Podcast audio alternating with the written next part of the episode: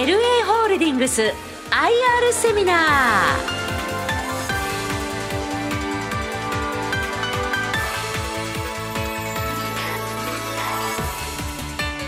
この時間はごがつはつかに開催したラジオ日経相場の福の神注目企業 アイアール セミナーから エルエー ホールディングス アイアール セミナーの模様をダイジェストでお送りします。ご出演は エルエー ホールディングス代表取締役社長脇田栄一さんです。この番組は証券コードにきゅうはちろく東証グロース上場 エルエー ホールディングスの アイアール 活動の一環としてお送りします。 エルエー ホールディングスは賃貸レジデンスや都市型商業ビルなどの収益不動産開発を主とする新築不動産販売、いっこいちおくえんを超えるプレミアムリノベーションを展開する再生不動産販売、ヘルスケア施設など優良資産を保有する不動産賃貸のみっつのビジネスを中核事業としています。にせんにじゅうさんねんよりマンションデベロッパーの株式会社ファンスタイルを子会社化し、沖縄県に進出いたしました。それではご紹介しましょう。証券コードにきゅうはちろく東証グロース上場 エルエー ホールディングス代表取締役社長脇田栄一さんです。盛大な拍手でお迎えください。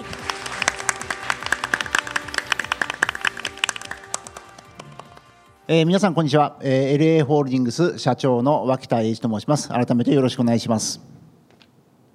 はい、えー、それでは早速個人投資家説明会ということで会社説明を行わせていただきます。はい、それでは会社概要ということで、株式会社 エルエー ホールディングスということで、えー、不動産会社ですが、えー、横文字になっております、えー、ホールディングカンパニーでございます。えー、下にグループ会社ということで、えー、ラ・アトレ・エレアセット、ラ・アトレ・レジデンシャル、それからファンスタイル、ファンスタイルリゾートということで、不動産関連企業ごしゃを子会社で束ねているホールディングカンパニーでございます。えー、現在市場の方は東証グロースという市場に上場しておりまして、えー、連結従業員約はちじゅうめいということでございます。で、早速ですね、冒頭、これ実は一番大事な局面来ました。実はこの右側の証券コードというやつなんですね。弊社の会社名、これ忘れてもですね、このにきゅうはちろく福ハローと、まず今日はですねこれを覚えて帰っていただきたいと、この証券コード、これだけまず覚えて帰っていただきたいということで、いちページ目出ておりますが、実はこの右側、これが大事でございます。はい、ざっと遠隔出ております。先ほど会社概要にはにせんにじゅうねんと書いてありましたが、実は創業せんきゅうひゃくきゅうじゅうねんでございます。今年さんじゅうさんねんめの企業でございます。私がにせんじゅうさんねん、今からじゅうねんまえに社長に就任しまして、この下にせんにじゅうねん持ち株会社体制ということでホールディングカンパニーを新たに起こした結果、会社の設立がにせんにじゅうねんということになっております。で、にせんにじゅうにねん、あの東証の市場再編におきましてグロース市場選択ということと、今回沖縄で初めて個人投資家説明会を行わせていただくに一番の理由としますのは、昨年地元不動産デベロッパーファンスタイルという会社を連結子会社化させていただきました。はい、事業内容ということでざっといきますが、皆さんなかなかね、不動産デベロッパーの事業といいましてもね、日常生活にあまり馴染みのないことでございます。まあそれでもちょっとさらっと聞いていただいて、あ、なるほど、こういうことやってるのかなという理解していただけたらと思います。え左が再生不動産販売、え不動産賃貸、えそれから右側に新築不動産販売と書いてあります。まあ大きく分けてみっつの事業に集約されます。で、やってること写真で書いてあります。まあ、一番の特徴は私ども再生不動産という、ね、ことですね。これ一部屋一部屋、マンションの一部屋一部屋を買い取ってリノベーションして販売していくと、こういう事業ですね。で、右側新築不動産販売、住居系、商業系、分譲マンション書いてあります。住居系というのは最近よく聞きますリートとかですね、ファンドに賃貸収益不動産を作って売却する事業、商業施設も同じですね。で、下の分譲マンション開発、これはこちらの沖縄にありますファンスタイルという会社、これまさしく分譲マンションデベロッパー地元のパイオニア企業でございます。で、左に不動産賃貸、ヘルスケア施設と。で、この事業ですね、分かりやすく言うと、実は日本で非常に大きな財閥系企業で三井不動産という会社がございますね。で、私どもですね、実は三井不動産がやってる事業と全く同じなんです。ただ時価総額はですね、残念ながらひゃくななじゅうぶんのいちぐらいですかね。しかしながらひとり当たりの従業員のパーヘッド、これははるかに高い数字を叩き出しております。まあ、そんな会社でございます。はい、ビジネスモデルって書いてあります。私どもはですね、実は製造業なんですね。これ全ての原理原則、何らかの土地なり建物を買って、土地を買ったら建物を建てて加工して販売すると。ですからあのメーカーで言えば、例えばあの車の販売会社ではなくてメーカー本体ですね、トヨタとか日産とか、まあ、そういった事業を不動産業で行っているというふうに認識していただけたらと思います。ポジショニングマップということで、やはりこれ投資のね、判断するときに、えー、いろいろよく強みとか、えー、ご質問されます。で、このポジショニングマップ、どういう意味かということはですね、私どもの会社はですね、付加価値型のビジネスです。で、これはコモディティ化した商品を販売して規模を拡大していくのではなく、常に付加価値をつけた商品で収益性を高めていこうと、こういう戦略に基づいたポジショニングマップでございます。大手デベロッパー エルエー ホールディングス、ちょっと真ん中ぐらいにあります。小規模デベロッパーって書いてあります。まあ、大手みたいな大規模なものはやらずに、でかといって、まあ、小規模デベロッパーのもおかしいですね、あの通常の中堅企業のデベロッパーのよりも少し大きい、まあ、資金負担的に大きいものをやっていこうというのがポイントです。でまた、えー、開発エリア、未来の一等地となると書いてありますが、えー、目抜き通りの土地の高いところではなくですね、一本入ったところに価値を見出して付加価値をつけて事業をやっていく。まあ、例えばこちら那覇であれば、国際通り沿いの土地を買って何か加工するのではなくですね、そこから一本入ったところ、そこに私どもは私どもの企画力、またいろんなテナントリーシング力、開発力を付加して販売していくと、こういう事業でございます。まあ、ちょっと具体例をですね、写真で見たいと思います。ザ・ドアーズと書いてありますが、えー、建物の外観を竣工した時の、ね、写真と、まあ、下にちょっとこの車、外国車フェラーリみたいなの止まってます。これ実はいっとう賃貸マンションなんですね。で場所は東京渋谷区のあの松濤というですね、まあ、渋谷の中でも高級住宅街のエリアになります。ここですと通常分譲マンション建てるんですね。でそこ私どもはそれじゃ面白くないなということで、高級賃貸マンション、まあ、高額賃貸マンションを企画いたしました。広さ占有面積ひゃくさんじゅうへいべい、にかいからよんかい、ごかい、えー、ペントハウスですね、ひゃくはちじゅうへいべい。これ広さはですね、おそらくこちら地元の方々のご自宅と比較しても決してそんな広いわけではないかもしれません。ただまあなかなかですね、都心の土地が高いところですと、こういった住宅、えー、分譲マンションでしたらもう楽にじゅうを超えてきます。まあ、こういったところをですね、私どもは賃貸マンションで開発したらどうかというのが私どもの商品企画力です。で下に賃料書いてありますね。ひゃくじゅうまんで隣にひゃくさんじゅうまん、これ例えばにひゃくさんじゅうまんえんの家賃のところはひとつばあたりでいくとよんまんえん超えるんですね。でこんなの借りる人いるのかなと、皆さんが思うところにビジネスチャンスがあるんではないかというのが当社の戦略でございます。でおかげさまでこれも好評のうちにリースアップが終わり、ファンドに売却する。で非常に大きな利益が出ると、まあ、こういうビジネスでございます。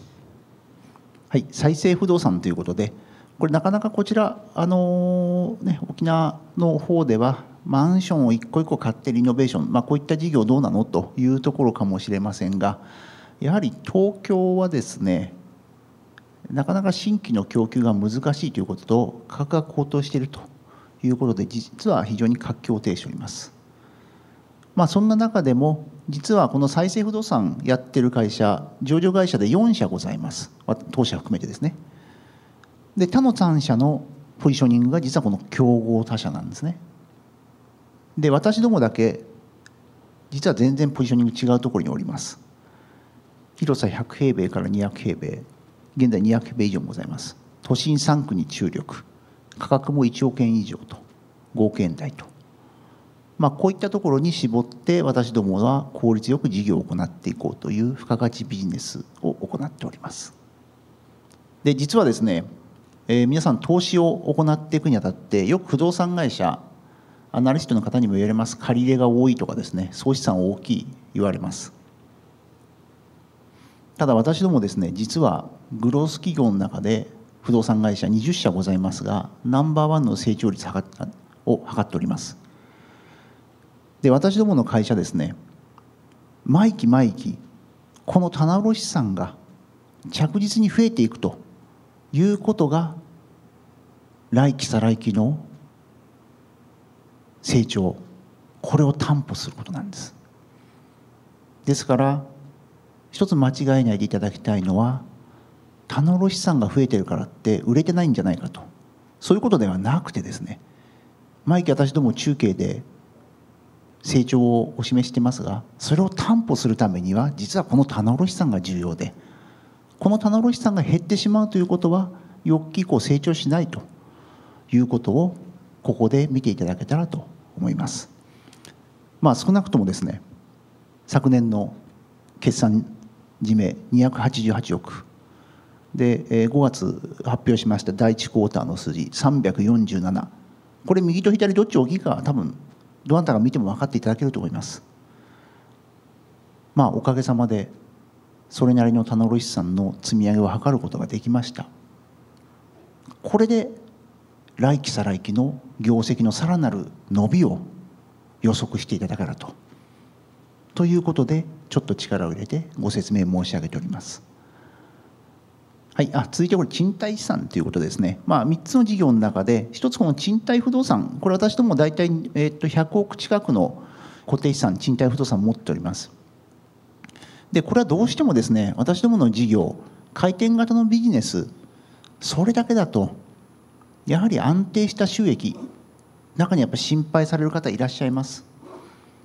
まあ、特にこのさんねんまえからのコロナみたいな状況、そういう時にですね、実はこの賃貸資産があるおかげで、まあ、例えばさんかげつ半年事業を止めたとしてもですね、確実に家賃が入ってきて、しかも決算が赤字にならないと、そういうための備えでございます。ですから私どもの現在総資産ごひゃくおく超えてきましたが、実はその にじゅっパーセント 程度を保険をかけてこういったストックに投資しております。やはり経営は安定も大事なので、成長投資だけではなく、こういう着実なものにも投資していこうと、こういう経営方針でございます。はい、施設はヘルスケア施設とかですね、まあ、基本的には全てシングルテナントで長期さんじゅうねんで貸すということで、所得した段階からさんじゅうねんかんのキャッシュフローが見えてくるということが、弊社の経営の安定に非常に貢献しております。はい、ざっと事業の内容をお話ししましたが、まあ、不動産業の、ね、事業なか、なかなか聞いても分かりづらいと思います。まあ、そのような中でやはりこの沖縄でこういう説明がやらせていただくにおきまして、まあ、昨年のファンスタイルという沖縄の地場のデベロッパーをグループに迎え入れることができました。まあこれによって私どもは今まで東京を中心に福岡支店、また北は札幌ございますが、まあ、非常に地理的にも環境的にも産業障壁の高い、まあ、この沖縄というところですね、地場でにじゅうねんの歴史のあるデベロッパーを迎え入れたということは、これから立ちどもの会社の成長がさらに手厚いものになっていく、厚いものになっていくと、このように考えております。まあ、まずはこの向こ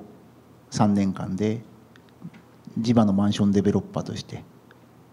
エリアナンバーワン、ダントツのナンバーワンになろうということを目標に掲げて、全社一丸となって頑張っております。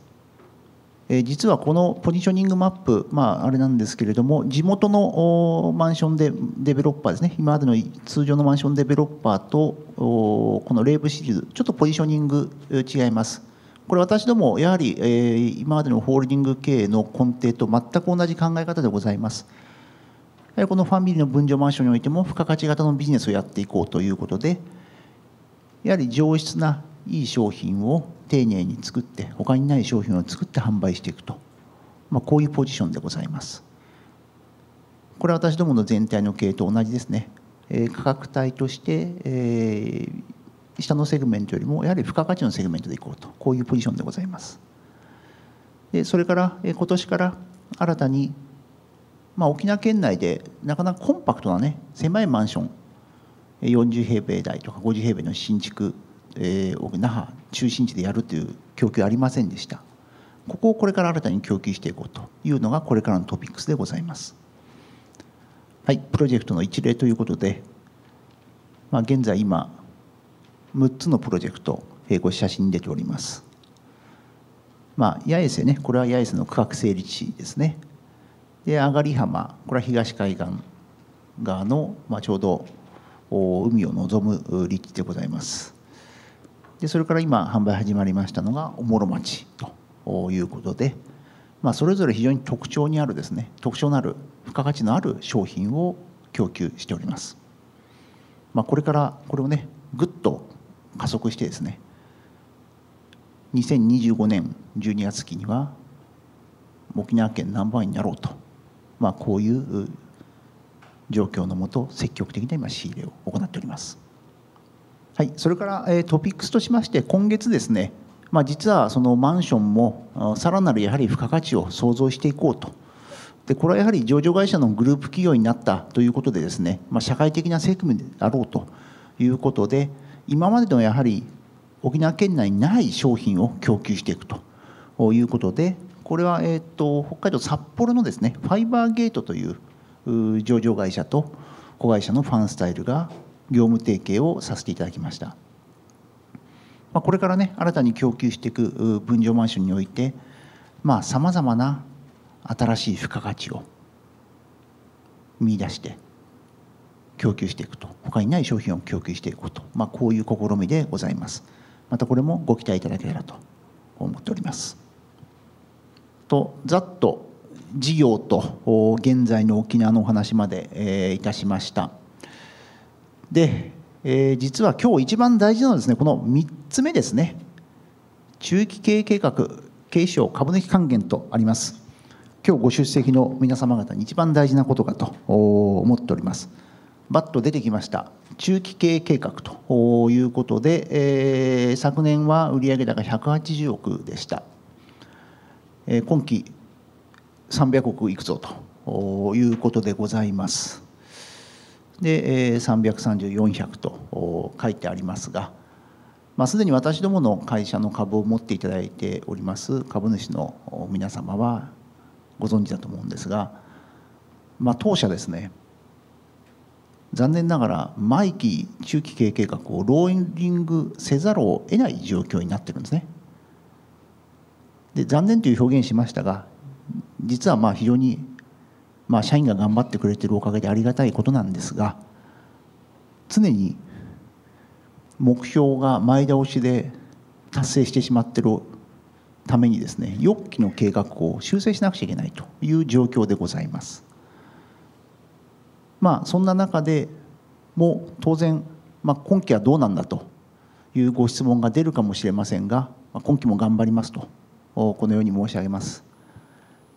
ちょっとね分かりやすくこのグラフで見てもらいました。まあ、なかなかね不動産会社がですねこうやって成長するの結構実は大変なんですね。でそれはさっき事業の説明の中で一つ申し上げました棚卸資産のちょっとお話ししました。やっぱり不動産会社、事後資本比率、まあ、当社は にじゅっパーセント という一つ話をしておりますが、これを維持しながら総資産を増やすというのはですね、実は毎期しっかりと利益が出てないと総資産を増やせないんですね。利益出てないのに総資産だけ増やしますと事後資本比率下がります。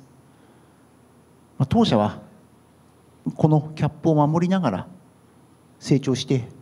今までは来れました。でこれからもやはりしっかりとしていこうということで、こういう状況でございます。当然利益計画が上振れていくことになれば、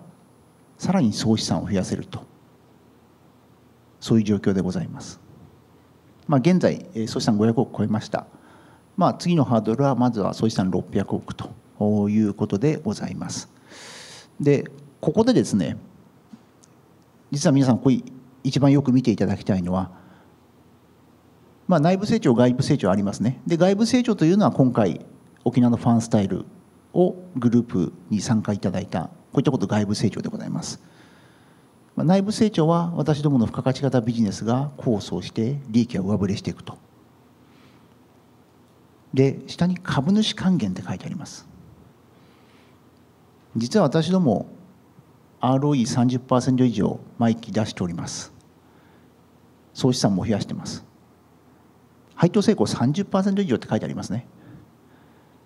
で実はグロース株で成長もしてるんですが、実は配当も出しちゃってるんですね。でこれをぜひですね、まだ投資されてない株主の皆様におかれましてはウォッチしていただけたらと、こんなように思う次第でございます。はい、具体例ですね。まあ、グロース上場企業よんひゃくごじゅっしゃ強、よんひゃくろくじゅうですかね、あのあります約。まあ、当然ね、成長を標榜している会社ですから、一株当たり利益に対する ピーアール 高いですね。でグロース市場の不動産業者、これにじゅっしゃほどございます。にじゅっしゃございます。この平均値もですね、実は一株当たり利益に対してさんじゅうよんばいなんですね。で一番下にちっちゃく書いてあります エルエー ホールディングス書いてあります。もしかしたらこれどうなってんだとご心配される方いらっしゃるかもしれません。ろくてんにばい、ちょっとだいぶ離れてますよね。まあせめてね、やっぱりこの平均の数字までいかないとしても、そこに近いところを目指していかないと、やっぱり投資家の皆様方もね、何やってんだとお叱りを受けます。ここしっかり私どももご説明申し上げながら配当も出して成長していきたいなと、こんな次第でございます。はい、営業利益、まあ、一株当たりの先ほどね、あの利益ということで、にせんにじゅうねん一時的には実は総資産の圧縮を、まあ、コロナ始まった年ですね、この期だけ実は私がじゅうねんかん社長をやってですね、唯一総資産圧縮したのはこの年だけでございます。またそれ以降こういう形で一株当たり利益表現させていただきました。まあ、先ほどね、あの超高成長企業の一株当たり利益も見ていただいたと思うんですが、もしそこから割り戻すと、あれうちの株価何倍なのかなみたいなことをちょっと頭の体操で考えていただけると面白いかなと、まあ、そんな数字でございます。まあ、今期もろっぴゃくえん弱で、前期ねこのろっぴゃくさんじゅうはちえんというのは、これはあのエムアンドエー に伴う負ののれんがねございましたんで、まあ、実際の本業の一株当たり利益はよんひゃくさんじゅうえん程度でした。ですから、まあ、今期もですね確実に実は利益成長しております。そこはご心配なく見ていただけたらと、こんな数字でございます。重ねて説明申し上げます。配当方針ということで、まあ、利益の さんじゅっパーセント 以上出していこうと。で昨年にひゃくえんと、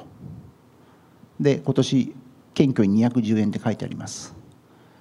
まあ、配当方針にのっとってしっかり株主還元していこうと。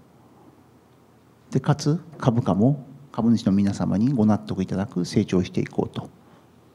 こういう思いでございます。ピーアール の表と含めてこれを見ていただきたいんですが、まあ、実は私どもですね、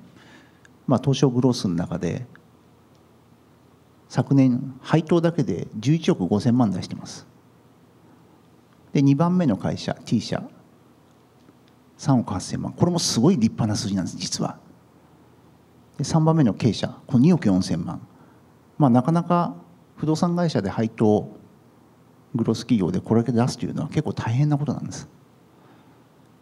で私ども自分の会社を言うのもなんですが、まあ、実は数字は正直に出ちゃってますんでこう書かせていただきました。まあ、実はこういった配当を出しながらしっかりと成長して一株あたりを利益を出しているということを今一度確認いただきたいなと、こんな思いでございます。で右にちょっと残念な配当利回りって出ております。これは私どもの会社の配当金額が多すぎるのかなと、それとも株価が低すぎるのかなと、これは皆様のご判断でございます。ただやはり毎日毎日ね株をこう売り買いされる方ばっかりではありません。まあ、あ株買って気が付いたらあ配当いっぱい入ったなと、あれ気が付いたら株価も上がったなと、こんな会社でありたいなというのが私の経営者としての思いでございます。はい、株価推移が出ております。まあ、実はにせんにじゅうねんにですねホールディング化した時ですね、この時の株価実はろっぴゃくえんだいだったんですね。当時時価総額さんじゅうおく程度でした。にせんにじゅういちねんのじゅうにがつに時価総額ひゃくおく超えました。昨年暮れおかげさまでにひゃくおく超えてきたと。でいつも申し上げてますが、まあ、まずはやはりグロス企業の中で時価総額さんびゃくおくを超えていくと。でそれもいわゆる株価の期待値だけじゃなくてしっかりと一株当たりの利益を出して時価総額株価を上げていこうと、まあ、そんな中で私どもの現在の株価はこのような表になっております。ざっと出てきました。で一番最後にまた出てきました。初めに出てましたね、にきゅうはちろくです。 エルエー ホールディングスにきゅうはちろくでございます。まあこんな感じのこのさんねんかんで毎期成長しております。この証券コードを書いてまた明日あさって当社の株価を見ていただけたらと、このような思いでございます。ご清聴ありがとうございました。ありがとうございました。本日は エルエー ホールディングスのことがよく分かりました。 エルエー ホールディングス アイアール セミナー、ご出演は証券コードにきゅうはちろく東証グロース上場 エルエー ホールディングス代表取締役社長脇田栄一さんでした。皆様もう一度大きな拍手をお願いいたします。